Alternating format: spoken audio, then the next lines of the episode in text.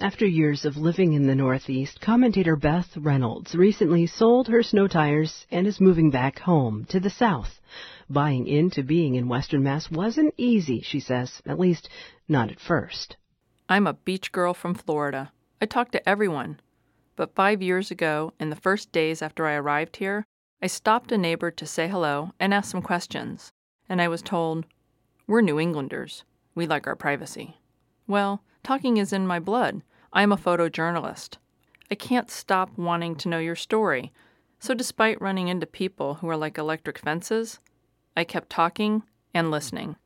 After growing up adjacent to a long, low horizon, I initially felt claustrophobic in my new town, hemmed in by the mountains that rise around Greenfield. The snow was a challenge, too. I tried to love it in every way I could. Skating and skiing didn't work for me but a good slide down a hill on a cardboard box made me smile, and then run up the hill again.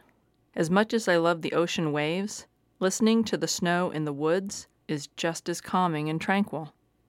I will miss six different types of corn, and honor box farm stands, cider donuts, wild turkeys in the road, random chickens in the neighborhood, foxes, bear, deer, Oreo cows, and all the creamies that sell maple bacon ice cream.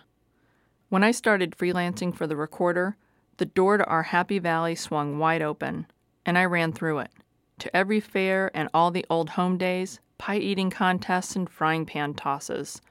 Everyone I met had someone they thought would make a good story, and they were right. I have thousands of pictures to prove it. And that community newspaper is such a gift. Who else would highlight the Turners Falls softball team, the state champion pole vaulter, a century old fruit farm, Back in St. Petersburg, if I'm told this is locally grown, I'll challenge it. Local here means down the road.